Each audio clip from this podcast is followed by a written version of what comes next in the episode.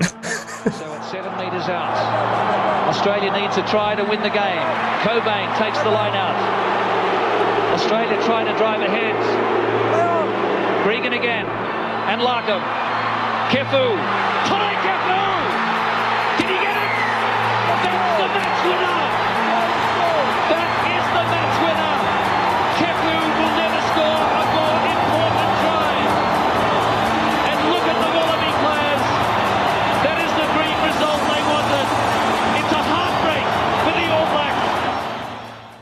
Welcome back, and we've got another episode of the Running Rugby podcast here for you this week. And we're going to get straight into it. I've got Leo and Toby hot on the line. They're ready to give their feedback. We'll start with Super Rugby Aotearoa, round six. And boys, the big news Crusaders went down at home to their Southern Island rivals, the Highlanders. And it wasn't just a close one, this was a smacking 33 to 12. The Highlanders take down the Crusaders. And it wasn't without a little bit of controversy for this Highlanders team early in the week, was it? No, uh, a team coming in disrupted. What with a few players missing out uh, on being named after indiscretions during the week. Uh, got key guys like Sio Tomkinson and Josh Ioane. Yeah. Um, you know, to it's. I mean, it's. I guess it's the right thing to do for the for the management to make the point that they're not going to put up with people who aren't giving their preparation, you know, the full full effort, full uh, focus. But leaving those guys out in a game, which is always going to be a huge challenge, was a big call. And uh, you know, the the guys they brought in, Michael Collins had an absolutely bl- absolute blinder of a game um, amongst the Highlanders side. Um, these guys just again full of belief, can play from behind, can play with little ball. Uh, turned this game around, had most of the ball, and just kept racking up the points. And twelve points for the Crusaders. That's that's unheard of at That's- home. I can't. yeah, I, that's I- insane, I haven't eh? looked Like- at, looked back, but the last time they scored twelve points or fewer at home must be so long ago. That's really out of character. I think we're almost seeing the the real positive effect of Tony Brown on this team already from a cultural perspective. He's obviously placing a lot of onus on that, and you know the guys were aware of that. They broke protocol, so then they pay the price for that. But it, you just see that there is that resolve within the team. They do have depth to actually push through, and probably caught the Crusaders off guard a little bit. I'd say, Mm. um, given how heavy they were as favourites, you think maybe the Crusaders thought this would be a bit of a walk in the park. Yeah, and I think you're right. And I was more than ready to come out here this week and be like, guys, is Super Rugby Aotearoa just boring these days? Like, is Super Rugby AU the more exciting competition because you don't actually know what's going on in this? Whereas as the other across the ditch, it's still the Crusaders just every week just demolishing opponents. And I mean, the fact the Blues have lost to the Chiefs as well as the Crusaders does mean that there's still a little bit of mix up, and it probably means the Crusaders are still going to end up on top. But this does just it does illustrate to me that all these teams have the ability um, to come out and on any day one team can probably beat any of the other teams if they're if things are going right for them and it's just going to make things even more amazing because this week we we heard about um, the Australia New Zealand bubble and the Trans Tasman Cup. It's probably going to go ahead. I was just going to say, Arch, I think the New Zealand competition this year has been quite heavily dominated by good defences. So there's there's been a bit more stifling on point scoring, attacking um, prowess in games, whereas in the Australian competition, you'd probably seen a bit more free flowing games and more attacking options the the Australian teams have been using. So it's probably made that competition a little bit more exciting.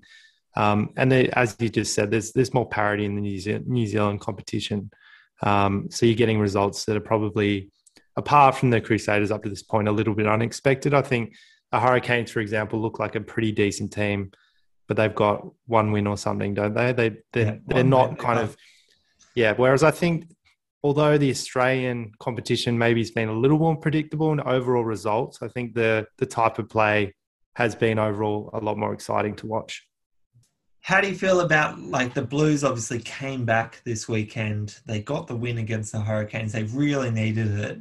Um, it was still a little bit of the Jordie Barrett show early on in this game, and it took the Blues a while to get going. In the end, it took probably what was a controversial um, refereeing decision, and I, th- and I think there's been a bit of a blow up, at least over here on um, New Zealand shores, about it. Ardie Savea um, got got pinged for apparently taking down a maul that he'd sort of got through the middle of, and the Blues player was um, diving for the line, but apparently he took that down, got a yellow card, got a penalty try, and that really sort of kept the Blues in this first half because they didn't have another point really until the 39th minute with a penalty goal. And that's what sort of kept these teams level. And then it was really the second half that the Blues sort of found a little bit of that exuberance and found a little bit of that outside pace. Yeah, I think the Blues are still uh, learning to live without Beauden. Like that's maybe been what's held them um, off the same pace as last year. But they're starting to see guys like Perofeta come forward and and play a, a, more dominant role, help set up some of these try scoring opportunities.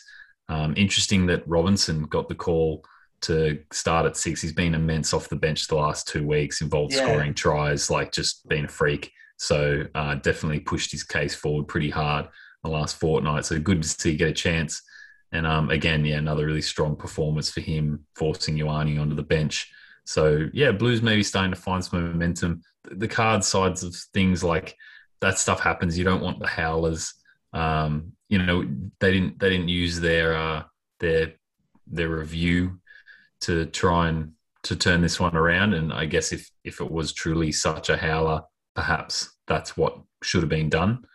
Um, the, the the thing is, you can't rely on having a perfect game from the ref to get you through. And and really, the the Hurricanes stayed pretty close in that first half. They certainly weren't out of the game at halftime. So in a clean second half, you'd think a good team, the better team, will win, and the home team was stronger on the day. Do you find it interesting that um, they lose Tuipulotu and then their next option of as captain is to promote someone from the bench? Do you think there's is there a lack of belief in some of the other players in this team, whether it's because of their props changing sort of names every week or people like Otere Black or Rieko Ioane not being ready to take on that sort of extra role in this team? Is there a lack of leadership? Not necessarily. Like again, like you've got someone like Barrett who steps away for the season. He's he's an obvious senior player. A lot of these guys are up and comers, and and they're probably mostly focused on just their own personal game and their combinations. They don't have a um, a really senior, long-standing halfback, which is often an option as well. Um, they started Sam Nock this week um, with Ruru coming off the bench. None, neither of those guys, I don't think, have been captains previously. Um, Robinson, you know, that, that's just an example of having some some seniority, some experience on the bench for later in the game. Mm. So, you know, you start rolling those guys on. You can afford to sub your captain if you have to. You bring on some senior players who will direct the team around, not just to bring on some B, you know, some B graders, some second tier players. Um, if that's where you find your senior player, and there's a guy who's you know probably pretty vocal at training as well, um, that that may be where you find them. I don't, I don't think that's you know completely it's not a crazy on them. No. no, I don't. know. like again, just looking at the team, like maybe maybe Papali'i um, would be viewed as a as a leader of the future, but if he's not ready, he's not ready. And and Robinson's been around for a while.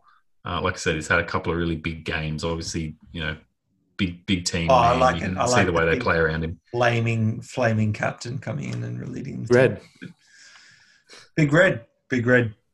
But if you look across this team, I don't think there's a huge amount of there. There aren't guys that I look at and say, "Well, he is a standout captain." They just don't seem to have some of the veterans, some of the real leaders that you would see in an All Black setup. Like Tu'ungafasi's there. The two props have never really been in consideration for captaincy, I don't think. And they're just not consistent starters. They're not always starting, yeah. right? Like, and Hoskins Sotutu is kind of only really emerged in the last couple of years. Yeah, a couple yeah. of years. I think he's a guy who he's he's already played for the All Blacks. He he's touted as kind of the future number seven for the All Blacks. So maybe I would have thought that he would get that opportunity, but again, maybe he's not of that Sam Cane, that kind of Richie McCaw mold of of leadership as well as um, play at number seven. Speaking of Sam Cane, obviously we heard about the injury late last week after we recorded um, pectoral injury, very similar to what George Bridge had last year. We'll keep him out after surgery for about four to six months, so he's likely to miss the entirety of the international season of 2021. All Blacks captain coming forth in in rugby championship or, or the internationals later in July. I mean, Ardie Savea has already been asked if he would be one to take on to that role because he's obviously captain, captaining the Hurricanes. He's probably first in line to get a shot at that number seven jersey. You talked about um, Papali'i potentially being a candidate for that number seven jersey. Is there anyone else that you immediately springs to mind as someone that could be captain? I mean, to me, maybe. I mean, Sam Whitelock. Yeah, you can throw it back to Sam. I think he was. There was a chance he was going to get a captaincy before Sam Cane actually was named captain to take over. Um, you know, it's it's obviously more of a short term role. You'd think Sam Cane will be back, so maybe you go to one of your real veterans there that actually is kind of already so experienced in that sort of role around the team. Yeah, like an Aaron Smith as well. Like could obviously pick up the reins. You would think, assuming he's the first choice halfback, I guess.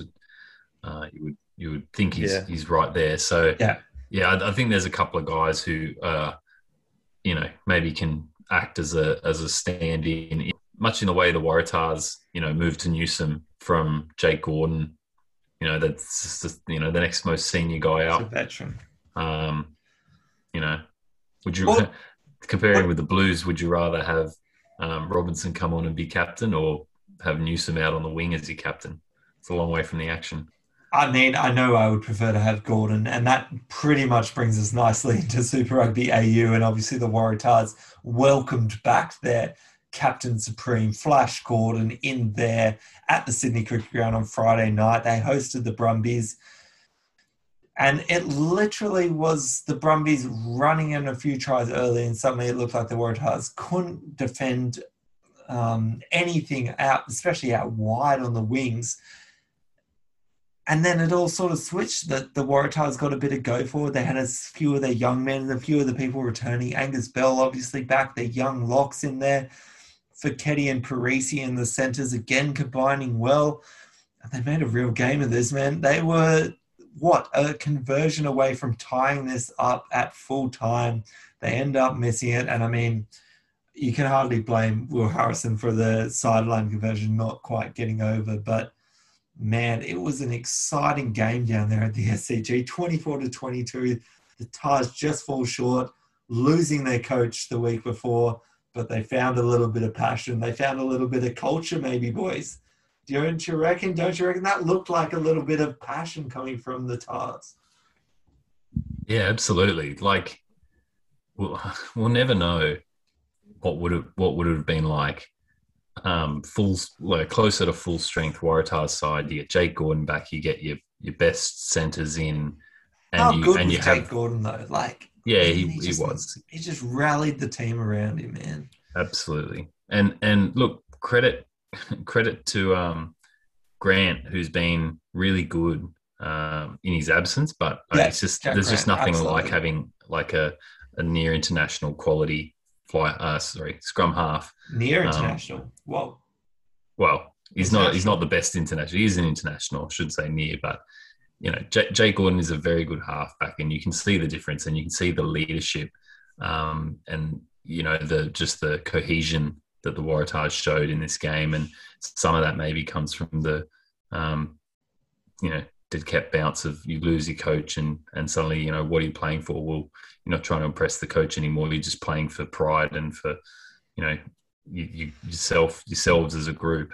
Um, the Waratahs team and uh, particularly Harrison. Like I love love the centers combination now. Like this this is definitely their strongest combination. They're getting real penetration against a good defense in the Brumbies. But Harrison really lifted in this game and and started you know really creating things and it he just took on the line a lot more right like he did yeah and uh, I was at home with our parents for this one, and all I could think is, what would the world be like if, uh, you know, sliding doors moment, Harrison goes to the Brumbies and Lolesio goes to the Waratahs?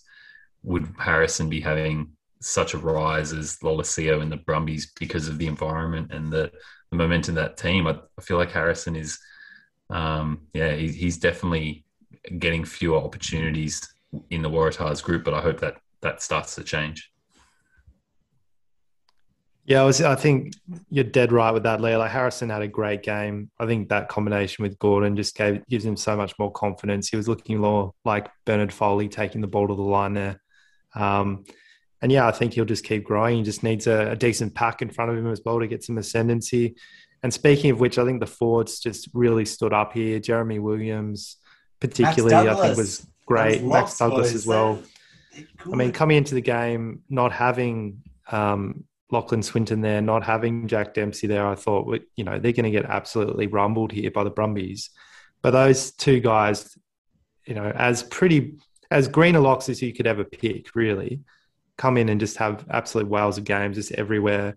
Um, you know, Williams got that charge down at the end to to get the try for. Yeah. Ultimately, Foketi picked it up, and I think Angus Bell as well had a great game coming back into this Waratahs lineup, and yeah, there was just a good balance to the way the forwards were doing things. They were all standing up and doing their individual jobs well. And if they continue to play like that, they will compete well in games. But you wonder if it was just the freshness of such an emotional week. You know, they'd obviously had those chats with the assistants coming on and and really probably had some honesty sessions about what was going on. And maybe that was the inspiration for this performance. It's just whether that can kind of continue on and whether they've gained some real confidence out of this performance. There's been some chat this week because Angus Bell is not actually on contract for next year. And the fact that there may be quite a few Super Rugby teams that are interested in, in paying that man a lot, who is already being touted as the loose head uh, Wallabies prop for the next World Cup. Um, and they he's a mobile guy. Obviously, they want to get him on books. How much do you think the Waratahs need to make sure they keep that that boy like in Sydney and keep that boy as your sort of like stalwart in your pack almost. I think having someone like that's really important. Um, so I would say, like, absolutely, they should be trying to lock him up if he is the right guy for them. Now, through his performances, he certainly seems like a fantastic player. Um, but Waratahs have these culture sort of considerations, and and Gus Bell seems like a great guy, so he's I'm sure he's a good fit. But you know, all these things considered, the Waratahs have had a bad habit of you know recruiting and keeping people who maybe were the, the wrong mix and it didn't didn't really gel. So um, they absolutely need a person like that, and I reckon Gus Bell probably is that guy. But that'd be the only thing. Like you, you do have to consider you shouldn't just keep everyone who's a potential star. You've got to think big picture. I mean, he's a former captain in the junior ranks for the Wallabies. He's, you know, for a prop at that age, the way he's performing is just outstanding. I think between him, Jake Gordon, and Will Harrison, they're the three that you really need to build this team around. Um, and Gus Bell, given he probably has a good decade, if not more, um, in in an Australian jersey ahead of him, I think he has to be almost the number one priority to re-sign. And that's really difficult when you don't have a coach in place there's a lot of uncertainty about their roster going forward. They've already lost a huge amount of players last year and the year before, and it looks like there's still a few to actually go. So, is that really giving him confidence that this Waratahs team's going to be competitive in the next yeah. two or three years? Is he feeling that you know he's better off going to somewhere like the Reds, who could probably use a, a loose head prop of that kind of um, real high level. You might have talent. the Wallabies front row if Murphy makes exactly. makes Hooker his own. Suddenly you have Bell, Murphy, Taniela. It's, it's pretty tempting when the Brumbies have been able to balance quality props there in a rotation like system for at least a couple of years now, so that you know that would give you confidence that they can manage your workload down there and having the quality of coaches they have. You know, you can see why it's enticing for them. I mean, I hope it's obviously not just about money because the Waratahs have money to spend. It's about what they can offer in terms of overall setup for the next, you know, three to five years of his life in Australia. And you got to hope that he doesn't leave to go offshore now because that would be obviously a travesty That'd for the Wallabies the option, yeah. yeah, domestically Super Rugby as well. So hopefully he does stay in Australia, even if he does like leave the Waratahs ultimately. The other thing we saw on Friday night was the return of Tom Wright. And God damn, did he prove that he's a Wallabies caliber winger. with the acceleration, the vision, breaking through the line. It was really good to see him back, and I think I think he showed something that I don't think we really see from a lot of the other wingers that we have in Super Rugby in terms of yes, he still has that turn of pace, that speed, but some of the vision and some of the elusiveness, I'm not sure we, we quite see with Marika or even Daugunu Vunivalu. He just some, has something else about him. I don't know what it is. What is it? He's he's not pure pace. He's he's like this elusive but but strong mix. Like the way he positions his body, his footwork down the sideline, he just he, he can he can keep his momentum going and hold tacklers off. Like the, yeah, the way to tap dance down the sideline. balance. You know, yeah, it's it's it Is is, it it's, balance? balance, and it's it's something like that. Which again, the the vision's there. He can he's he's predicting what's coming, and he's getting himself in a position because he's not going to be a Marika where he's just going to beat you with pace. He's not going to be um, like one of the Kiwi wingers who's just a big bullocking ball of muscle that's going to barrel you over. He can kind of do those things depending on who's trying to make a tackle, but he just it's like he it's like he recognizes what he's going to face in that contest with that defender, and he's just yeah balanced and and ready and and adjusts to suit, and he seems to get his um, you know he gets his arms free for offloads. He's got the kicking game. He's got the vision. He's he's pacey enough that he's not just you know a slow ten on the wing or something like.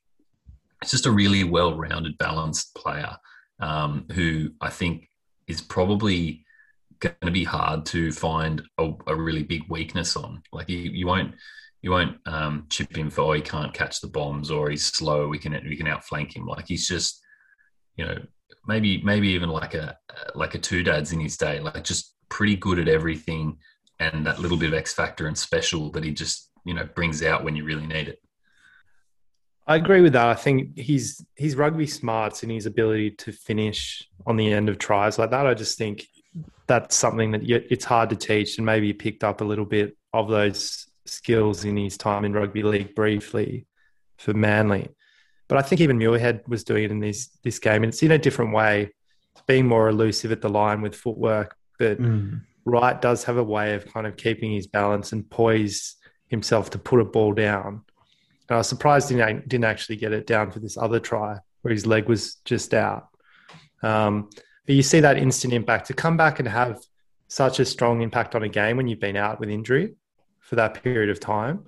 Just pick things up so quickly and look like you haven't missed a week. Yeah. I think just speaks to his quality. I think Rennie sees him in his long term plans. And again, it's a guy who hopefully doesn't go offshore because there are some rumblings that he could be looking at some bigger bigger money contracts overseas. Yeah, could easily see that. So obviously the Brumbies, like you're right, like their back three, like Banks, Muirhead, and Wright, like early in this game, just absolutely outstanding. Um, and it was probably more impressive that the Waratahs held held their sort of forwards and maybe their centers a bit more at bay in this game, um, compared to what the um, Reds and Rebels were doing down there in Melbourne. I'll be the first to admit that I tipped the Rebels to win down there, and it was not to be. Um, the Reds started off strong, and it was just, I was surprised the Rebels got back close enough, but Hunter Paisami, Taniela Tupou, it's the names that we keep saying week in and week out. These guys are just showing their prowess, and we we picked it we said that maybe Petaia needed a bit of time back on the wing, and that's what happened. And Hamish Stewart had a great game at 12 as well. I don't know what Paisami's best position is anymore. It's, is it 12? Is, it, is he just good enough at both? Like, I don't know. I think a few of the commentary team think he could be better at 13 because he, he has the kind of ball skills to actually open up his his wingers and his fullback.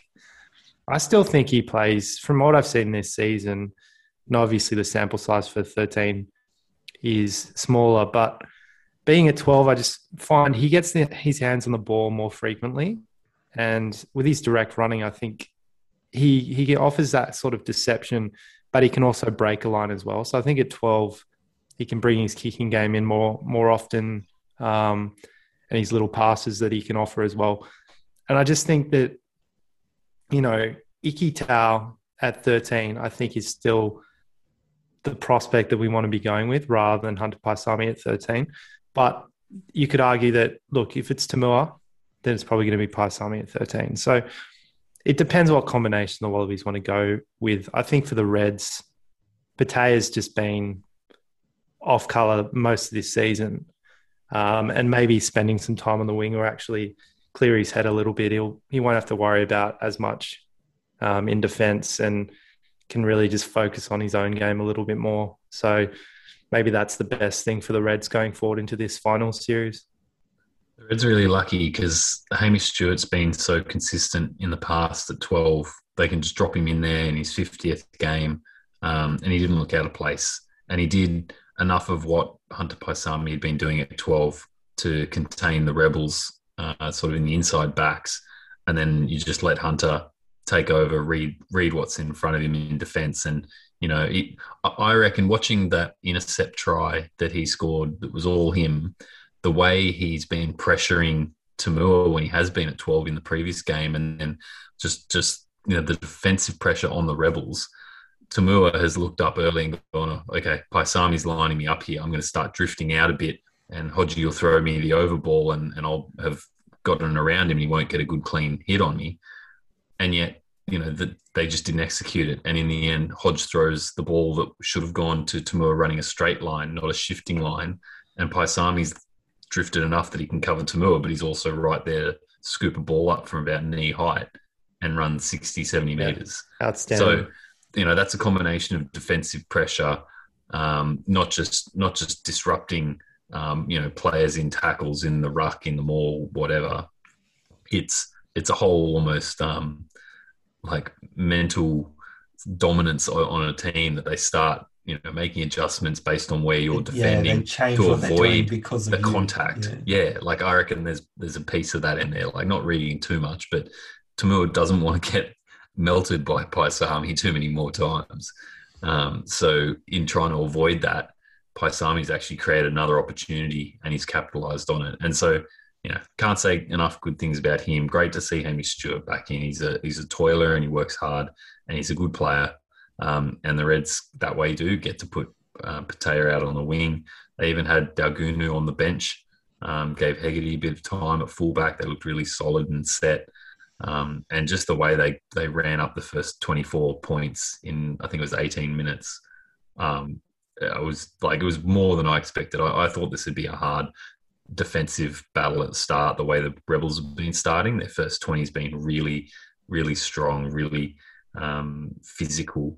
Um, and they just they just didn't get a grasp on this on this first quarter at all. The Reds just had them out by 24, and, and they did do well to stay mentally strong and, and stay in touch. But Reds are just a, a force at the moment, an absolute force. Two questions. One, does McReight just get the seven jersey for this French series if Hooper's staying in Japan? Like, Yes. Yeah, he Is that- does. He's playing more like It's Hooper as like- well. Well, he's, He's- playing like Hooper, Hooper like five years ago. Like he's in At the Hooper at his best, like- he's playing. He's dominating all the stats as well across the Australian competition.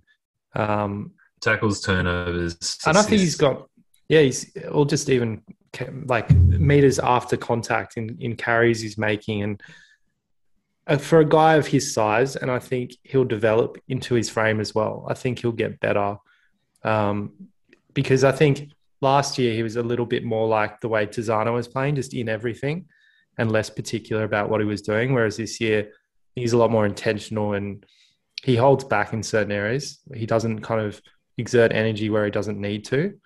So I think mm. he's so he's so particular in what he's doing now that it's just working, and he looks on form. And I think Hooper, you know, I, I still think if Hooper came back, McBride in this type of form, Do you you reckon- probably do you have to pick Hoo- him over Hooper. Do you reckon Hooper might regret leaving?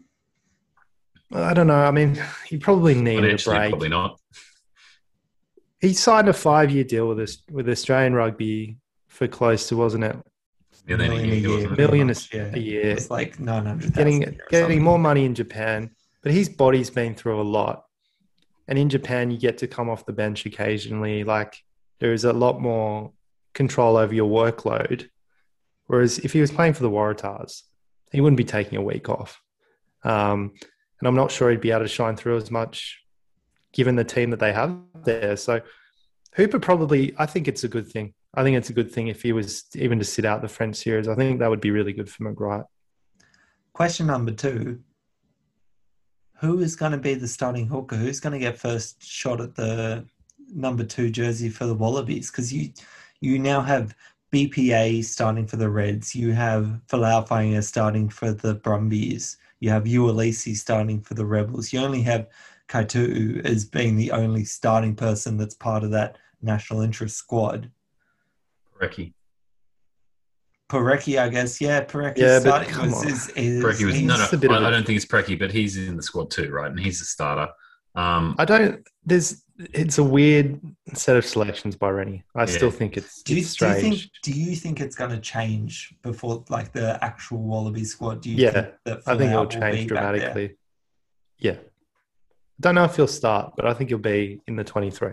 Okay. who Porecki or Kaitu? No, no, I don't. No, no, no. No, I don't think talking either about of them will be in the 23. Folau Fainga. I think Falafang has got to be in there, and maybe it's Murphy, but it's probably only because the Reds are on such a tear. Like, I think just- it's he's just gonna BPA, be lifted Murphy, by the and rest of the Fainga. team. I mean, Yeah, I feel like it's relatively clear cut, and it depends what you're picking your hooker for. Because BPA is probably the strongest scrum- scrummager in terms of work rate. I don't know. It's probably not Fanger. I think that's probably been a bit of a knock on him, his work rate. Um, Porecki is probably the guy with the work rate. So, what are you selecting for? Line out throwing, scrummaging, or you just want the whole package? And probably all of those hookers are probably lacking in one of those areas, which is probably kind of the Mm. issue that Rennie has.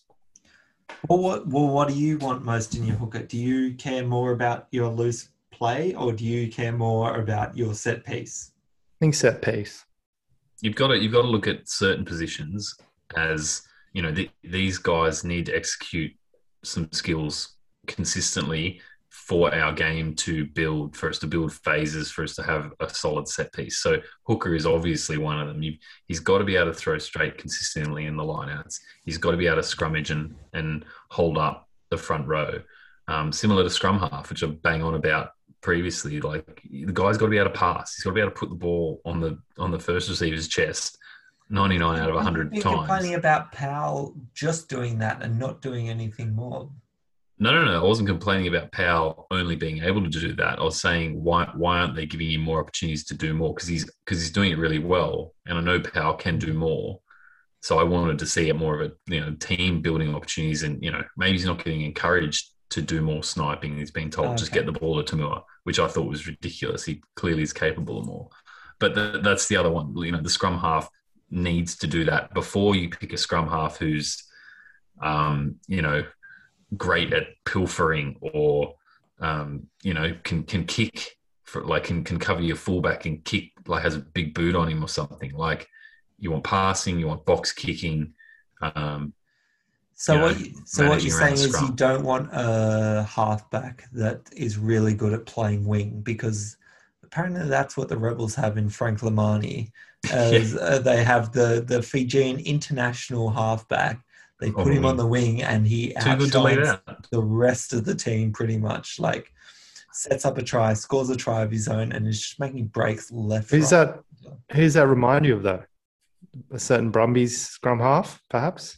Isaac Isaac Oh, Francois Yeah, it's- Hougaard, uh, international Springboks. Yeah, well, it's a bit different than putting Nick Phipps on the wing, that's for sure. I mean, these guys Yeah. have real, real ability in terms of running the ball. But yeah, I think going back to hooker, look, these the Set piece intangible, or not the intangible set piece is most important thing, particularly when you have a prop like Taniela Tupou, who is most likely going to be starting. The way he carries the ball, you don't need tries. a Dane Coles hooker like prospect necessarily. I'd rather have someone that's nailing the scrum, Yeah. nailing every line out throw. Yeah, back on the back on the maul, um, controlling that Yeah, play. Exactly. Because if if they're doing that for you, you you will find those other pieces elsewhere. Or if you're lucky, you will have one of the world's best hookers, and you get that as well. So, like you, I think you've got to pick the guy with the fundamentals that are going to support all the rest of your play. quickly going to next week because we have a bit to talk about with um, Japan and Major League Rugby this week. Rebels Force Friday night down in AAMI Park again. Big game. Big game. Force need to to right the wrong of of the Perth match between these two teams and get a win. And it's a big ask, but they've had the week off. They've had time to prepare. I do I think they've got one more win in them? Yeah, Yes. I reckon they've got one more win in them. Um, I, it's hard to see them getting getting that against the Rebels. I think they're probably more likely to get the Tahs when they come to Perth. But um, look, I think this is going to be a really even game. I think it's probably going to be quite tight. It's insane that I think that the Rebels and Reds are going to be tight. And yes, it didn't end up being it, but then I see the Reds, uh, the Rebels and the Force, and I'm like, that's going to be tight too. I guess I don't. I guess it's just like the different ways that some of these teams play and how they match up together. But I think that's the the Rebels. Like the Rebels have been such a high impact team early, just just in defensive pressure and aggression and physicality, and they've they've we talked about them playing to the level of their opposition. Yeah, they can have yeah, good days and bad days. They just try and they try and you know suppress the opposition early and turn it into a grind because I don't think they're a flamboyant attacking team for the most part. They have their moments, but generally they're they're trying to just accumulate. So they turn every game into an accumulation. It's whether you have a Reds game and you break out of that and just blow them off the park, force them to chase.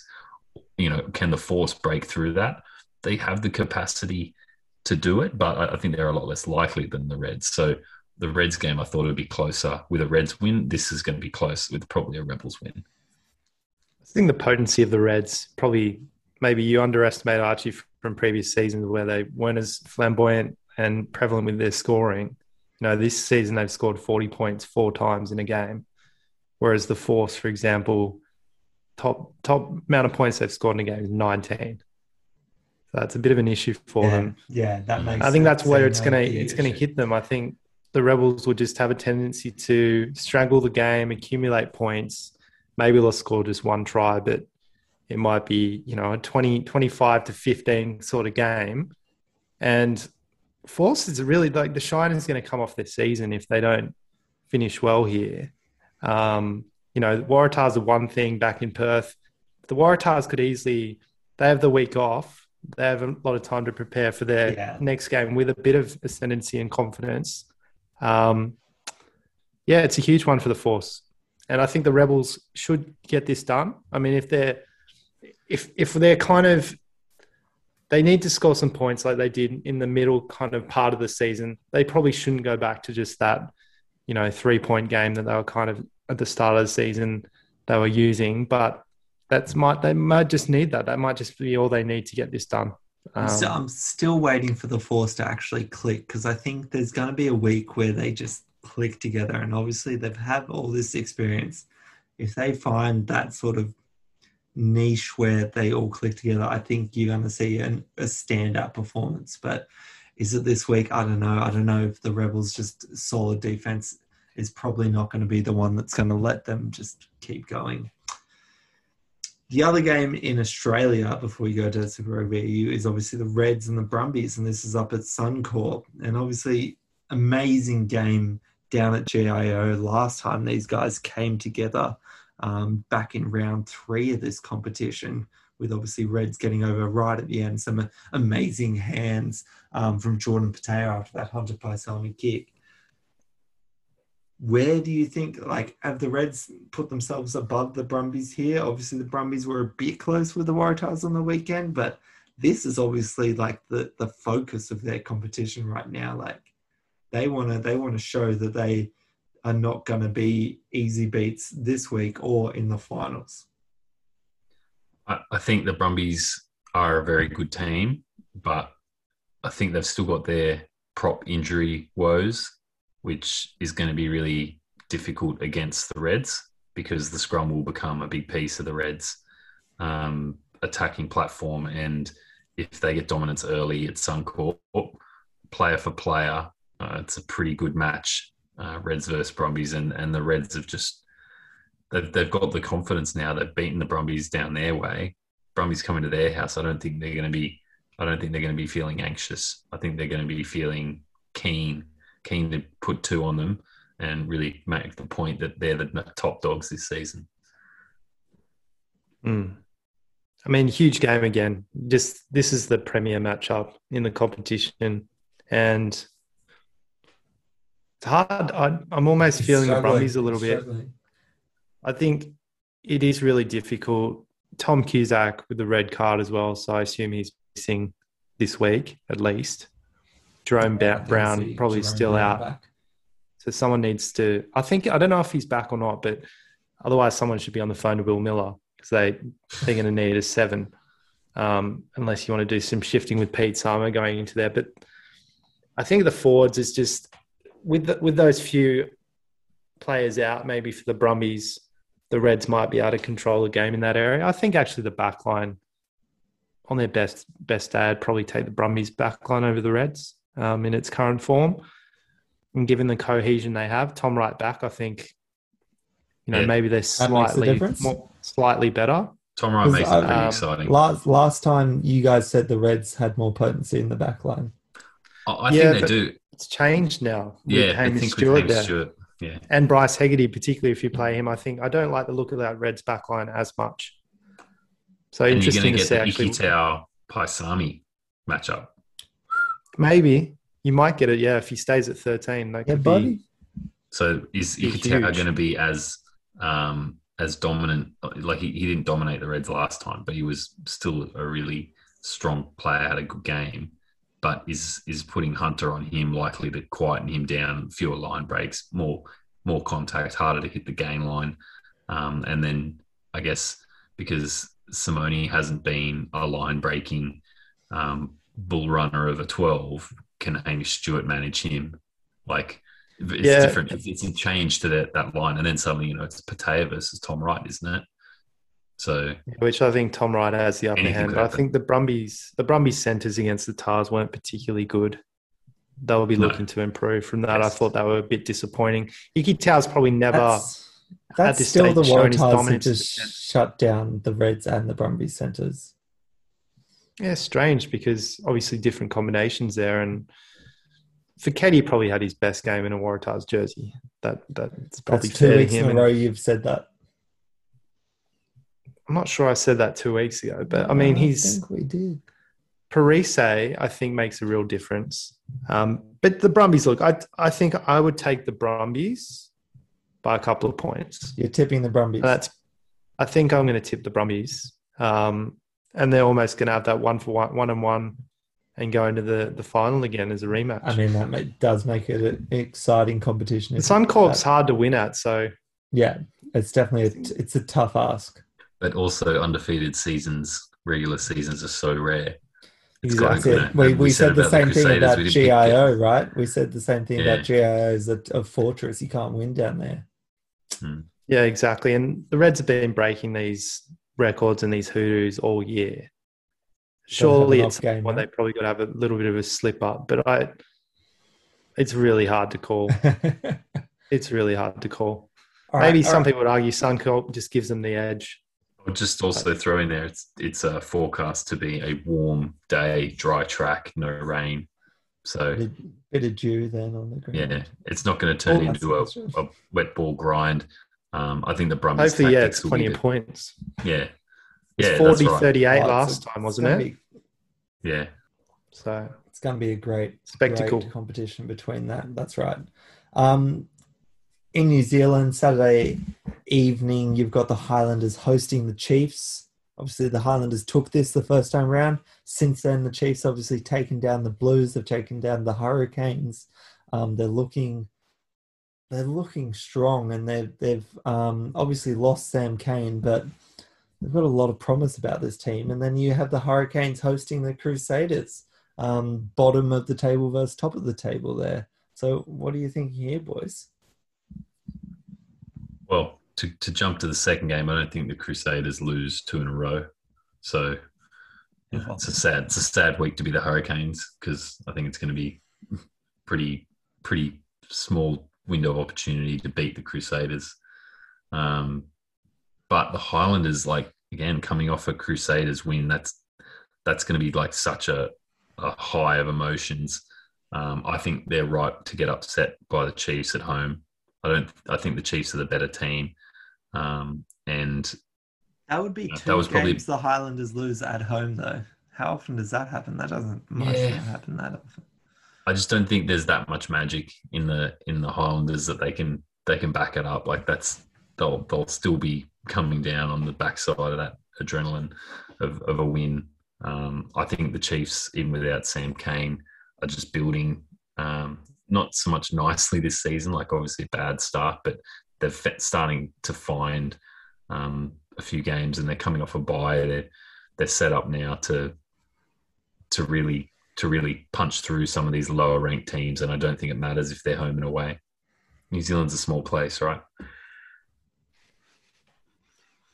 Yeah, I think. Look, I, have some sort of feeling like the Chiefs are going to continue, you know, climbing the ranks a little bit. That's. I think they've got two wins in a row now. They've had the bye. I think they'll come in with a third.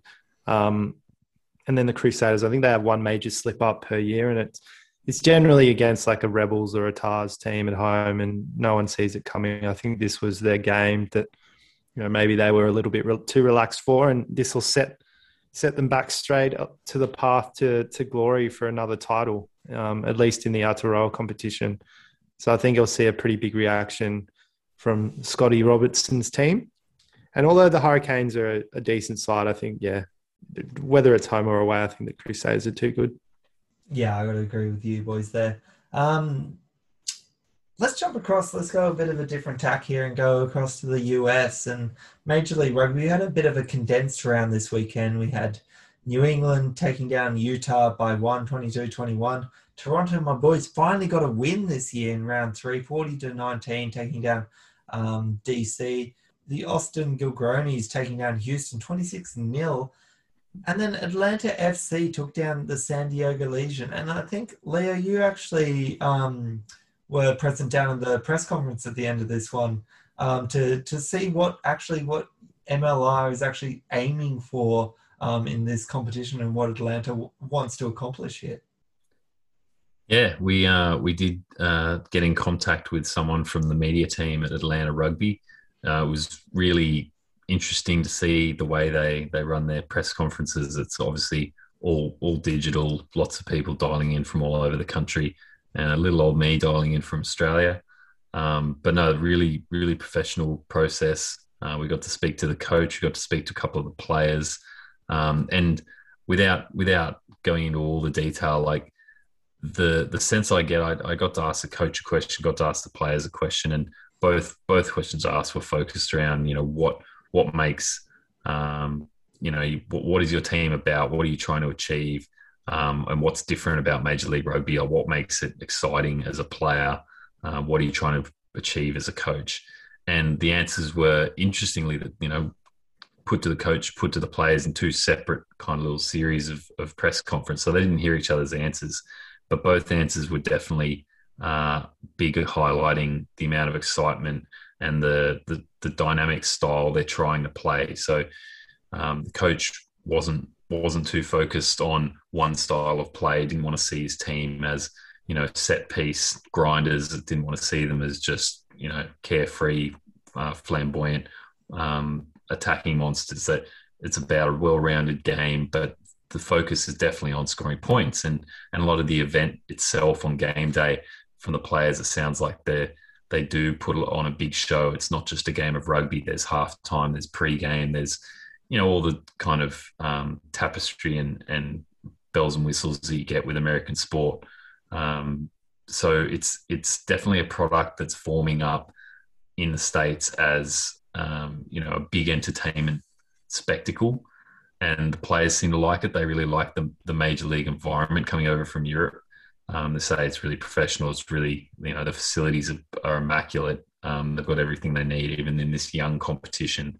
The facilities are just, you know, well and truly um, well developed. So, you know, it, it, just it sounds like there's a really good base of support um, from the from the the major league rugby franchise itself, but also the overall competition. They've they've got a clear mandate. Make this exciting. Um, let's get some eyeballs on these games. And uh, the question I didn't get to ask, unfortunately, was about where the next recruitment channels are going to be.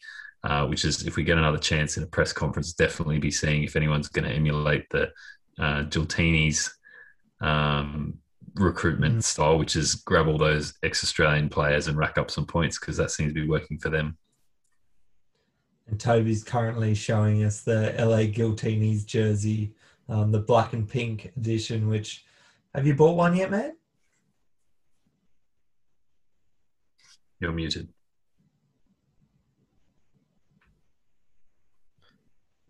Yeah, it's still on pre-order, but look, it's a pretty hot jersey. I think you'd have to agree. That's interesting design. I think they're going for more of a you know neon kind of style there. That's the away jersey, but interesting to see. They've just launched, I think, properly their shop mlr.com. So you can actually jump on there and order a few of the jerseys.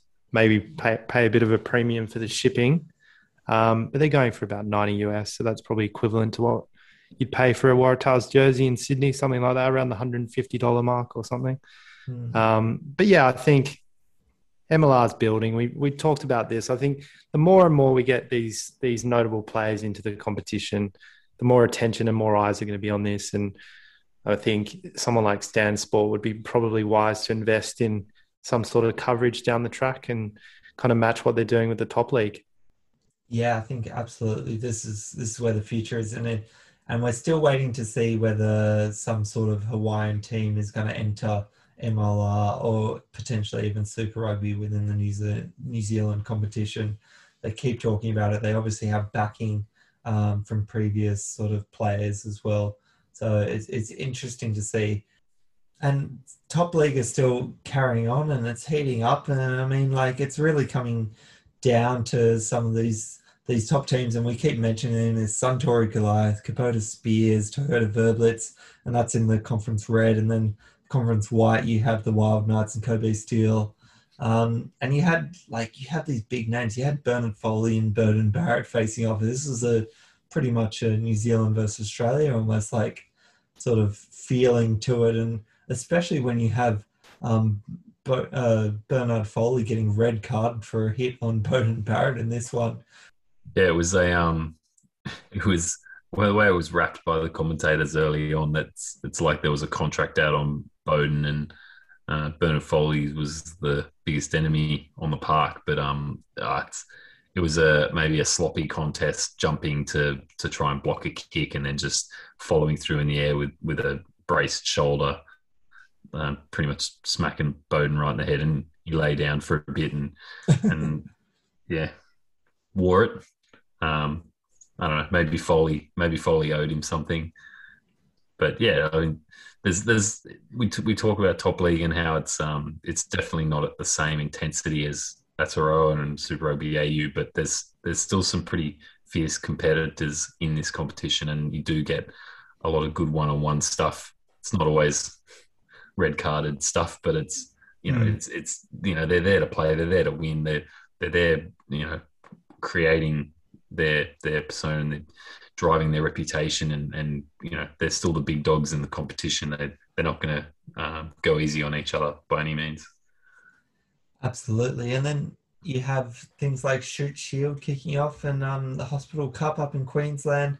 Again a couple of competitions that you're going to see um, lots of coverage on on Stan Sport so i mean it just seems like every week we're getting more and more. And then you're going to be leading up to more and more news about the British and Irish Lions being put together. Obviously, July is where we're focusing in to get some internationals playing with France coming to Australia with the British and Irish Lions at the moment looking like they are still going to be in South Africa.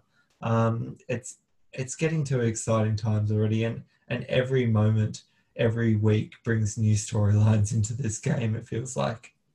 And it's just to note, I think Shute Shield, every game is live on Stan Sport, which I think is pretty impressive and a bit of a milestone for the club rugby scene. Obviously, that's been covered, I think, more privately in the past in terms of mm. streaming, and now it's like coming to the mainstream. on something free to wear, and now it's Yeah, I think Fox was doing that last year, but now every single game, at least for the time being, um, and I think that's the same for the the Queensland competition. So you can jump on Stan and, and watch that as at your leisure. So you got six games of Shute Shield to look at if you want to.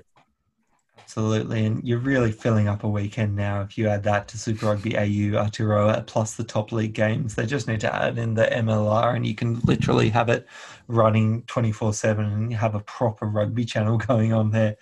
But it, it's absolutely great to see, and I think we're we're just seeing a new we're seeing a post COVID rebirth of rugby internationally. I really feel like it's just going to get bigger and bigger, and you see these competitions getting bigger and suddenly we're going to have that sort of same model as Europe with that sort of Pro 14 league where where you do get some of the top teams from these different competitions coming together and playing something in the future. I do see that happening in the next five years, absolutely that's all from us this week, guys. Um, make sure you are keeping up in touch. Obviously, we put up those highlights and a few of those teams. Make sure you're picking your tips on our Instagram at Running Rugby Podcast or at Running Rugby Pod on Twitter. And make sure you've pressed that little subscribe button um, wherever you come and download and listen to this podcast. But great to have you on board again. We'll be back next week, as we always are, from Leo, Toby, and myself keep on running. Run.